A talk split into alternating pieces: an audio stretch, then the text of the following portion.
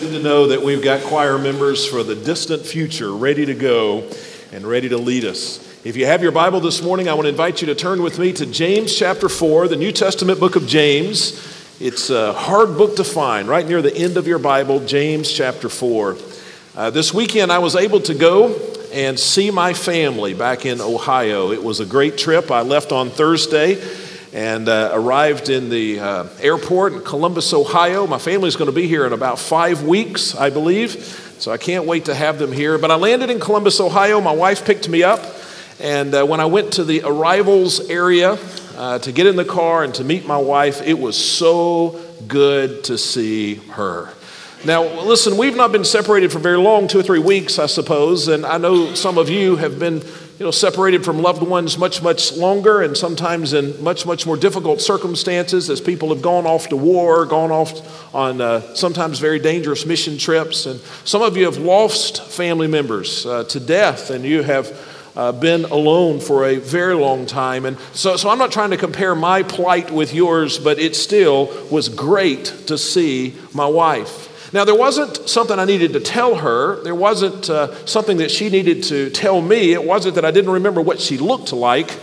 It's, uh, it's just that it was special to be near her. You know, just to get in the car with her and just be able to drive back to our home there in Ohio together with her. It was special to be near her.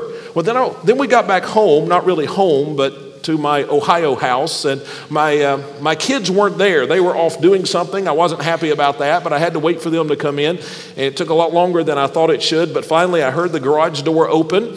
And so I went to uh, greet them as they came in from the garage, and I held each one of them as tightly as I could. It was so good to see my kids. Again, uh, I, talk to my kids almost every day, and we video chat. There, there wasn't some piece of information that needed to be transferred. It's just that it was good to be near my kids. You know what I mean? On Friday, uh, everybody sort of scattered and went their own direction. Nobody really cared to hang around with dad, it seems. So I. Uh, I called a pastor friend of mine, uh, Tim Carr, and he and I uh, have been very good friends for a long time. I suppose we have had lunch together, uh, not every week, but uh, every other week, maybe more often than that, a little more often than that for the last decade. And he has been the person that I've leaned on for counsel and for wisdom and for strength. And I think he's leaned on me for the same things. And I haven't seen him in six or seven weeks. I haven't seen him since I came here uh, to, uh, to move to Texas. And so I called him and asked him to meet me for lunch. And, and again, we stay in touch. There wasn't some piece of information that we needed to share. He still just looks as funny as he did when, you know, when I saw him six or eight weeks ago. But, but I got to the restaurant first, and when he walked in, I got up and he walked across, and we hugged each other, uh, you know, man to man. It was just so good to be near my close friend, Tim Carr. You know, God has made us to be relational people. That, that's how we've been created, with, with a need to connect, to be near other people. And in fact, we're made in the image of God. And did you know that God has always been in relationship? Uh, God is uh, a triune God. And so, even from the very beginning, there was God the Father, God the Son, God the Holy Spirit. There was this relationship, and God has created that within us. And we, we, we are just wired up to need to have close relationships. And we benefit from being near people. We, we benefit, for one, because people add wisdom to our lives. You know, I think the worst decisions I've made in my life were all made alone. But the best decisions I've ever made have all been made with other people. And so God has designed us to have a need to be near others so that they can pour God's wisdom into our lives. God has designed us to need other people so that they can bring comfort to us. Uh, don't you have some people around you that have comforted you through the years where you've gone through difficulty, you've had hardships, but they have poured encouragement in your life, they have comforted you? And then there are times when others around us have strengthened us. There, there have been times in my life when I've really struggled and gone through something hard, but God put somebody in my life that was close to me that brought strength, God's strength through that other person into my life. And then God puts people in our lives, I, I think, to add to our joy when you look back on your life, when you're older and you look back on your life, the moments of the greatest joy will always be moments you spent with other people. Your, your greatest moments of joy will never be experiences that you had alone. They'll always be with other people. God has created us to live in warm and near relationships. And so, the greatest relationship that we can have, and the greatest need that we have for relationship, is a relationship with, with the Father. Ultimately, He is the one that we should be near. He is the one from whom we ought to receive wisdom and strength and comfort and encouragement and joy. In fact, the Bible says in Proverbs 18 that there's a friend who stays closer than a brother, and that alludes to that relationship that we can have with God. We can be near God, and that's an incredible thing, and it's a, it's a valuable thing for us. And so, if you're looking with me in James chapter 4, I want to show you one verse. And I think this is one of the top 10 verses for living the Christian life. It's one of the most important verses for day to day being a Christian in the world that we live in. But I want to show you this verse that talks about how we can be nearer God, how we can walk closely with God, and how, if you are walking closely with God, you can walk more closely with God. It's a simple verse. We're really going to focus mostly on the first 10 words of the verse, although we'll talk about the whole thing. But let's look at it together. He says, Draw near to God, and he will draw near to you. Now, let me read that again because I want it to stick in your mind. Draw near to God, and he will draw near to you. Cleanse your hands, sinners, and purify your hearts, you double minded. What he says is that we need to be near God. And he tells us here how we can be near God. Well, what does he mean, near God? That's a hard thing to define, perhaps. Does he mean that we need to be within seven feet of God or 14 miles of God? Now, this is not a kind of nearness that you can measure with a ruler or on an odometer.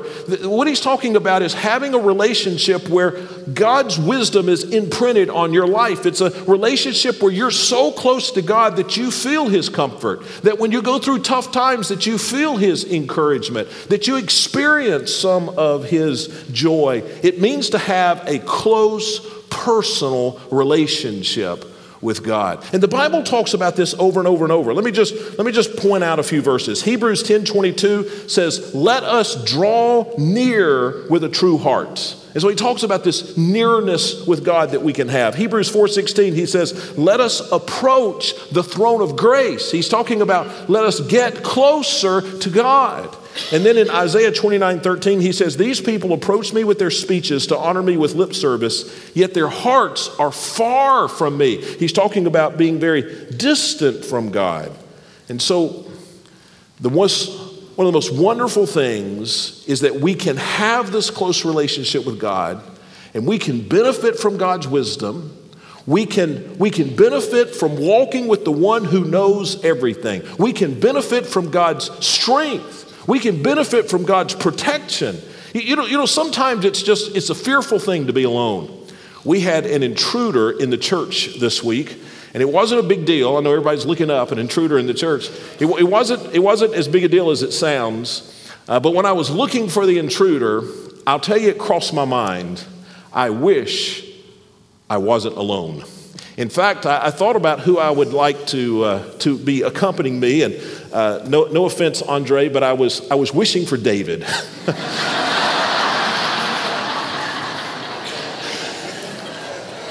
I thought, you know, when I turn the corner, you know what I'd love to be able to say is just to say, uh, I want to introduce you to David, and if you need me, I'll be in my office. but you know, it's talking about having a relationship with God. We're, we're so close that we don't experience fear because God is with us. That, that we experience joy just because we're so close to God and His joy that it just overflows into our lives. How would you like to be closer to God, nearer to God than you've ever been before?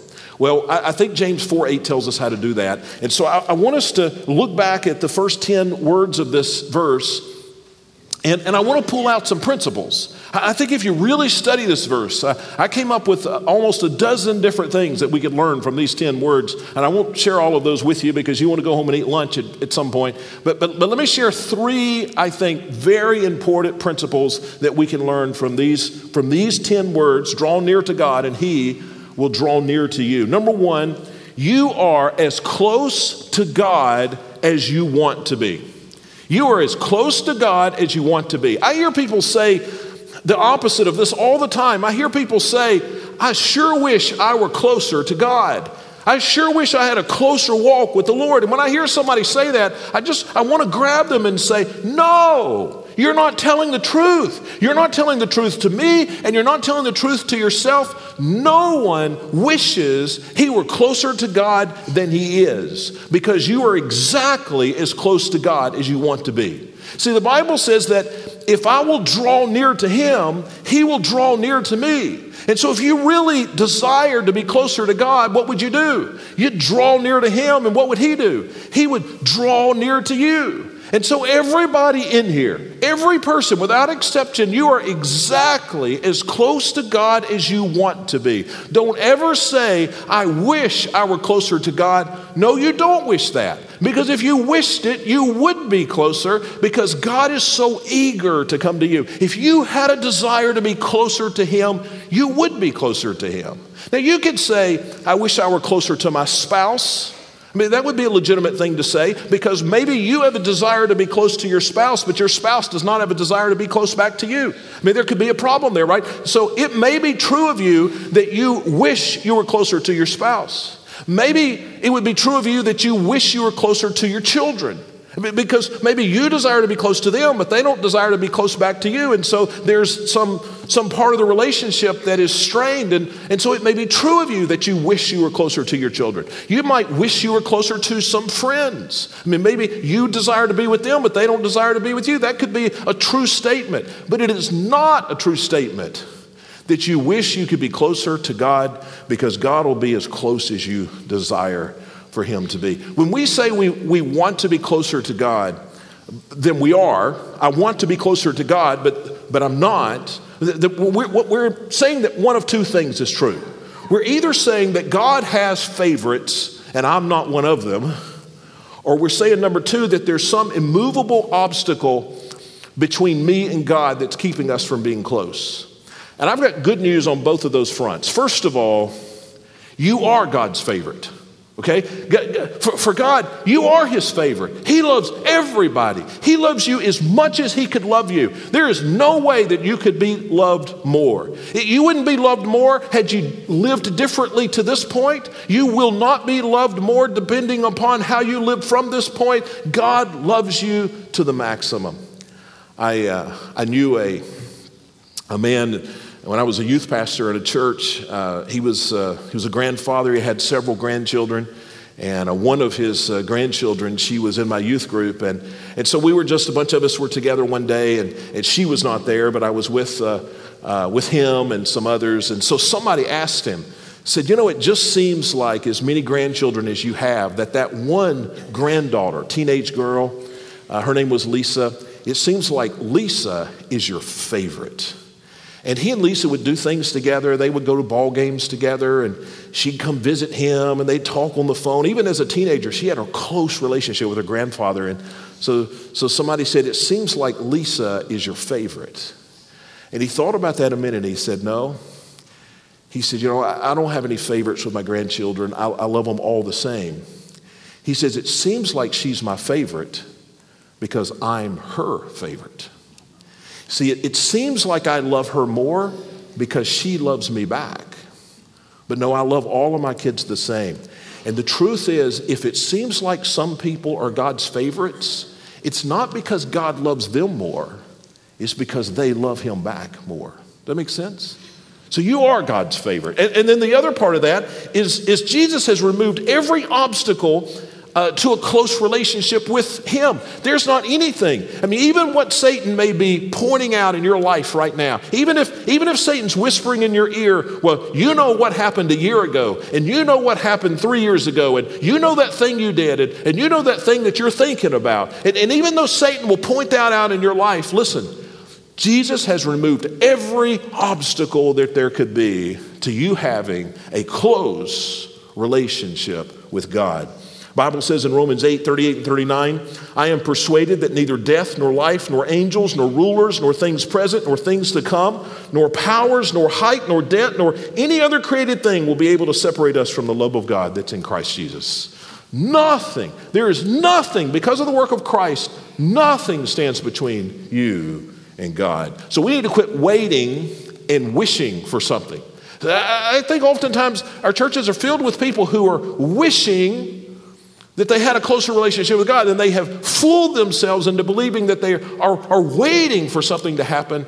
Your relationship with God is exactly as close as you want it to be.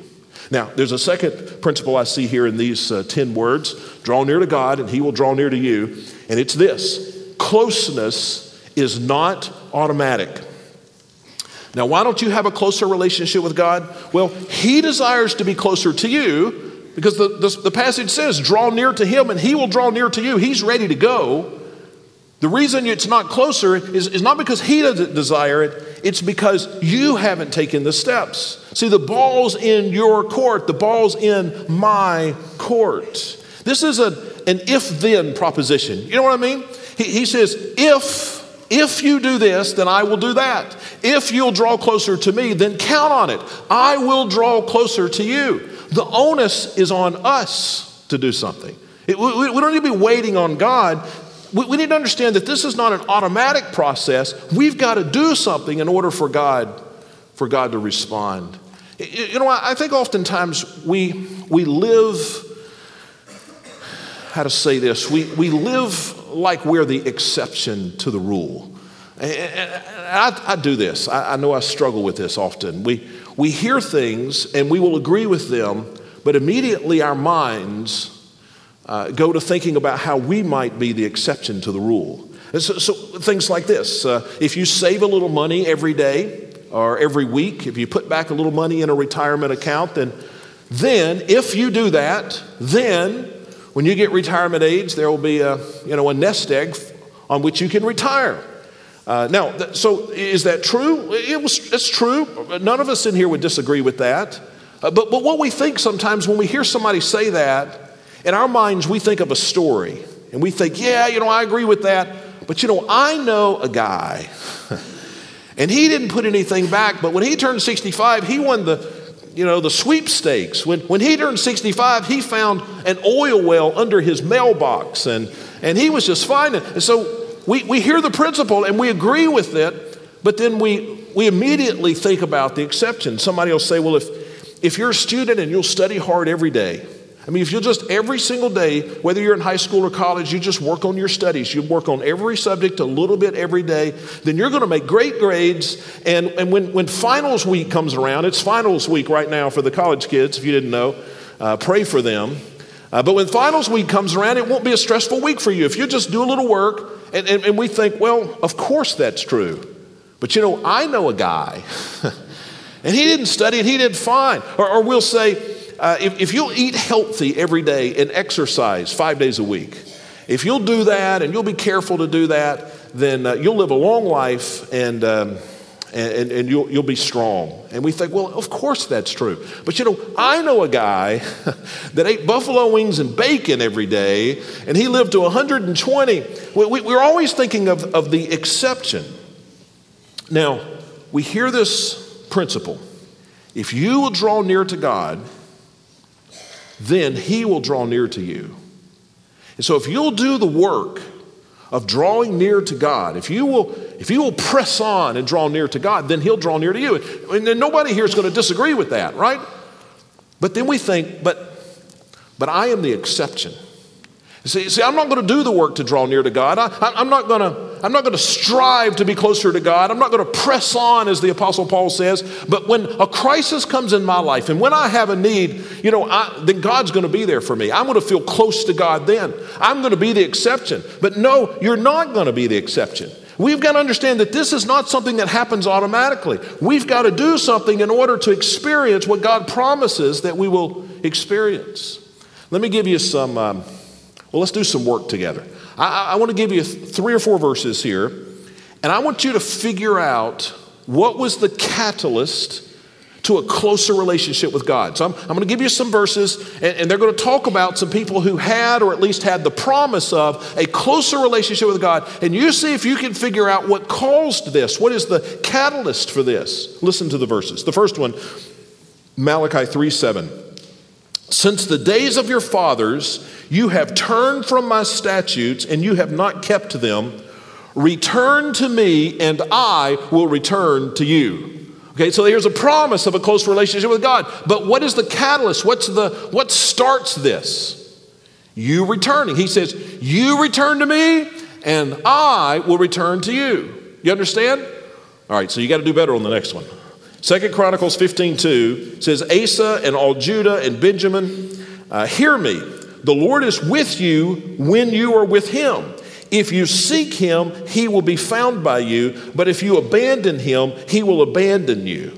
And so here he promises the closeness of the Lord, but he promises that when they will do what? When they will seek him. It starts with them seeking him. And then Revelation 3:20 See, Jesus says, I stand at the door and knock. If anyone will hear my voice and open the door, I will come in and eat with him and he with me. So it says Jesus is knocking on the door. So it, it, it starts with Jesus in that sense. But, but, the, but the closeness depends upon what?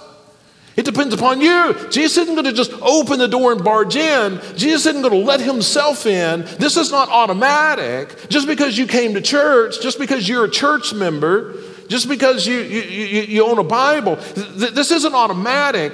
No, Jesus knocks, but then we've got to do something. And so it's time, I think, for us to hear the knock and to open the door. Now, the third thing I, I think we see in, this, uh, in these 10 words draw near to God and he will draw near to you is that you can be closer to God. If you think about who the audience, uh, the original audience of this verse, James, the half brother of Jesus, wrote this uh, letter uh, to whom? Do you know who this letter was written to?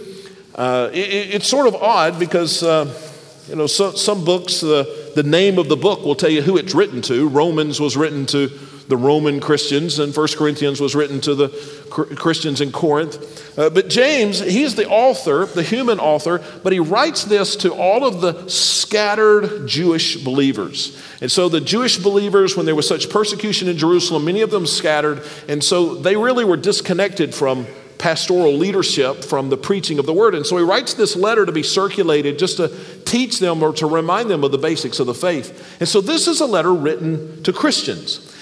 Now, here's why this is important it's not a letter just written to backslidden people. You know what that word means, backslidden? That's not a biblical word and may not even be a biblical concept, but it's something we talk about a lot. Somebody who, who, who used to be more in love with Jesus than they are now, so a backslidden person. This draw near to God and he will draw near to you. This wasn't just a message to backsliders. This wasn't a message to people just caught up in the tangle of sin. This isn't a message to people whose life was falling apart. Now, it is to all of those people too, but this was a message to, to Christians. When we hear the word taught, or when we read the word, what we have a tendency to do, and be honest a minute, because I know you do this, I do this. When you hear a message, immediately our minds will often go to a person who ought to hear what we're hearing. Do you ever think that? Oh, my wife should have been here today. she should have heard that today. My the guy I work with, oh, I wish he could have heard that. And, and, and okay, maybe maybe your wife should have heard it, but but you're the one hearing it. And God's got a message for you. This draw near to God and He will draw near to you. Listen, please, everybody in here, listen. This is not a message to anybody but you. This is a message to you. This isn't a message to people who quit church three years ago. This isn't a message to people who have just given up on God. It may be a message to those people, but it, it's a message to every single person here. And it says, you can be closer to God. You can be nearer to God than you've than you are right now. And, and, and you, it's two ways to look at that. Maybe that's a stern admonition to you. You know, you can be closer to God. Or, or, or maybe it's just a, a celebration. Hey, guess what? I can even be closer to God than I am now. But either way, what great news. Every one of us, Every one of us can be closer to God. Nobody in here, the, the person here walking closest to God. I don't know who that is, but the person here walking closest to God, I would say to you, you can be much closer to God than you are. What an encouraging verse. I think about Hebrews 4:16. This is a verse I was going to preach on a few weeks ago, and we sort of changed up our plan at the last minute. It's one of my favorite verses, though. It says, Therefore, let us approach the throne of grace with boldness that we may receive mercy and find grace to help us in time of need. And so eh, you're not looking at the verse, but let me just break it down. He begins by saying, therefore, and therefore refers back to the fact that Christ has done so much for us. The reason I can be closer to God is because Jesus has died for my sins, because Jesus has, has paved the path to be closer to God. Therefore, let us approach the throne of grace. Now, when he, anytime the Bible talks about approaching God, it's not talking about get in your car and turn on your GPS and, and, and drive whatever direction God is. It's, it's talking about having a, a nearer walk with God, a closer walk with God. And so he says we can come closer. And then he says we can do it with boldness. That means that nothing should hold us back. We should run to God. Don't be satisfied. None of us should be satisfied with our walk with the Lord. Now, let, let me let me try to make this practical because I don't want to just teach you principles and you know a few principles. I, I want our lives to change. So, how, how can we be closer to God? Well, I struggle with this. I'll just be honest, I struggle with how to, how to say this.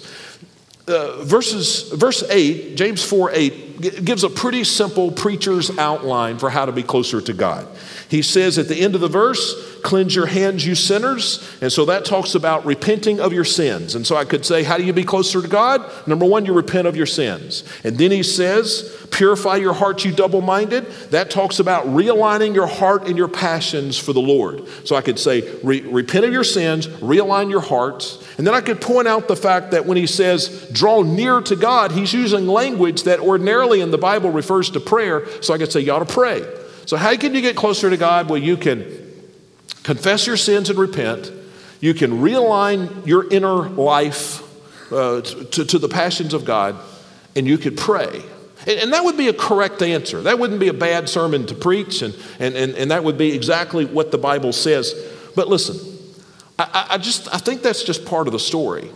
And I think if we ended with that, here's what would happen. We could get a lot of people, a lot of you, I mean, you're, you're, interested in being closer to God. A lot of people this morning would make a commitment. I'm going to confess my sins. I'm going to realign my heart. I'm going to pray more. And for the next 48 hours, we'd be the most confessing, the most realigning, the most praying Christians in Nacogdoches. But then after that, I, I, it would just fizzle out. No, nobody would remember this time next week what we'd even talked about. Uh, th- those things are important to do, but listen, I don't think that's really the gist of this uh, verse, of this passage. I think what he's saying is if you want to be closer to God, don't just go do, do, do. Uh, uh, in fact, Jesus has already done most everything that needs to be done, right?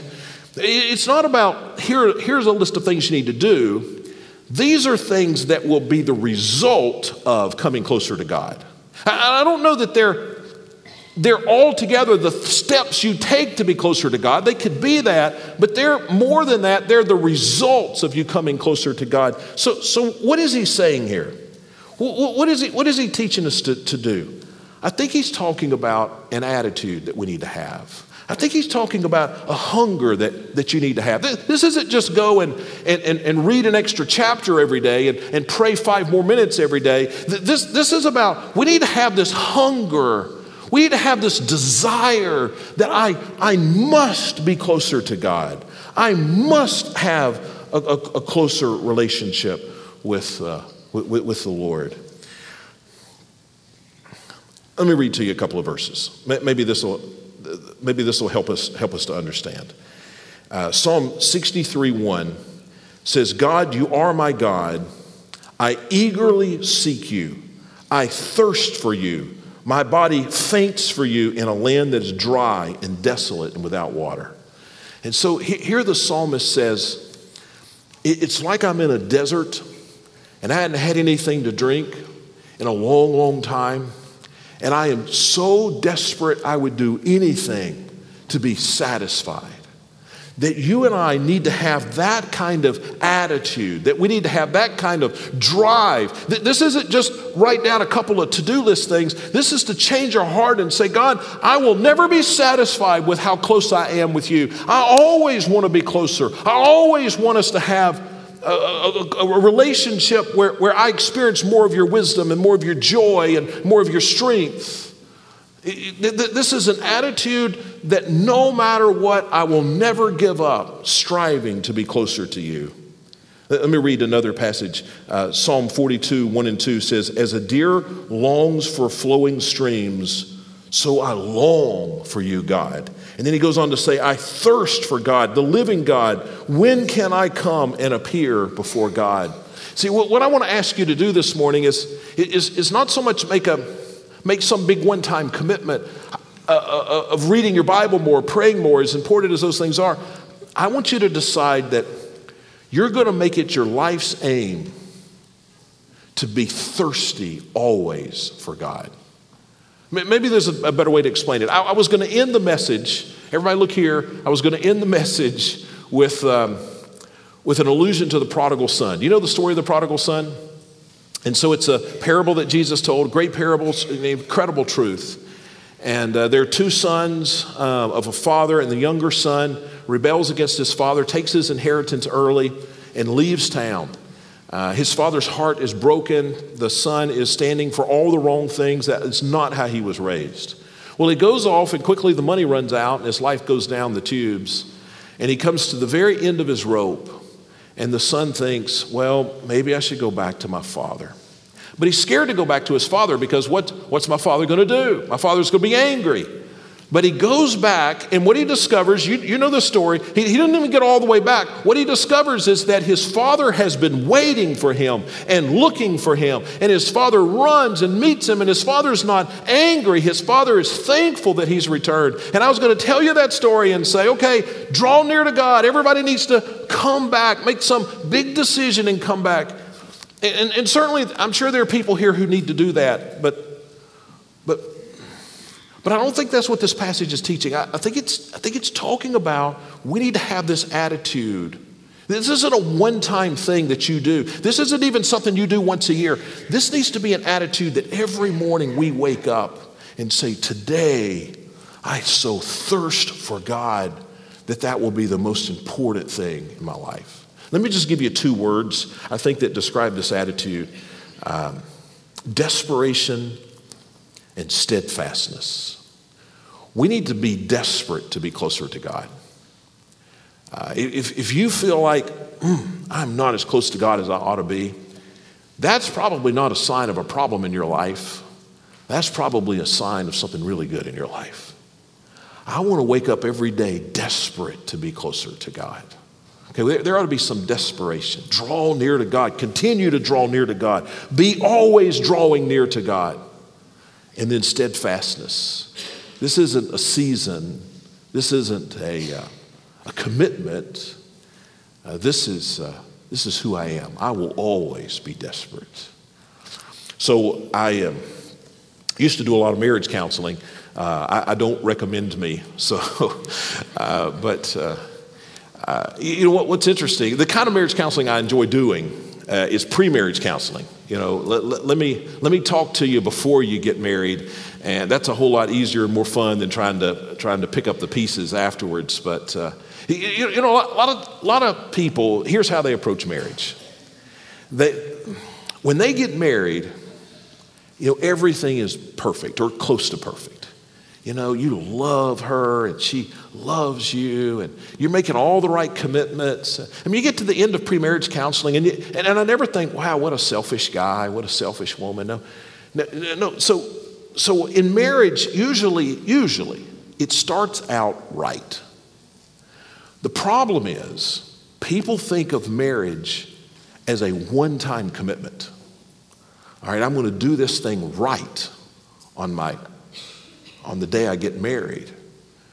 But then they, then they just let it, let it languish for years until it collapses one day. But you know, the people that have a healthy marriage, they didn't necessarily start off any better than anybody else. The people who, who have a thriving marriage, it wasn't because they had a better, better start. No, it's because they are still striving to have a good marriage. It's something they're, they're, they're hungry for all the time. They never feel like their marriage is all that it could be. Well, in our relationship with God, it's, we need to have that same hunger and desire. I, I want it always to be more than it is. And so today, some need to come to God for the first time, I'm sure. In a crowd this size, some of you, you've never trusted Christ as your Savior, and you need to come do that. That's where it begins. There's no other starting place. Some people this morning need to come back from a distant place. You are the prodigal son, and you've walked away, and something's brought you back here today. Or maybe you've been here for a lot of weeks in a row, but you know in your heart you hadn't been here, and you need to come back, like the prodigal son returning to the Father. And I tell you, he's waiting for you, and he's happy to have you back. But you know, a lot of us, this isn't a first time, and this isn't a, a return from a distance that we need, but what we need to do is to foster this James 4 8 attitude that I will draw near to God like a thirsty man in the desert, like a man who is never satisfied. I will draw near to God every day out of, a, out of an attitude of desperation. And then I know that God will satisfy me. Just with your head bowed and eyes closed. I want us to pray together for the attitude that we have, confessing the complacency that, that keeps us so far from God. Father, forgive me when I've just been a casual Christian. Forgive me when I have um, just been on autopilot, thinking I would be the exception. Forgive me when I have shrugged my shoulders and excused my walk with you by saying, I sure wish I were closer to God. And help me to foster this attitude, this desperation for you, and let it change every day of my life. And we pray this in Christ's name. Amen. Let's stand together. If you need to respond to this morning, I invite you to come. We'll see you in the front.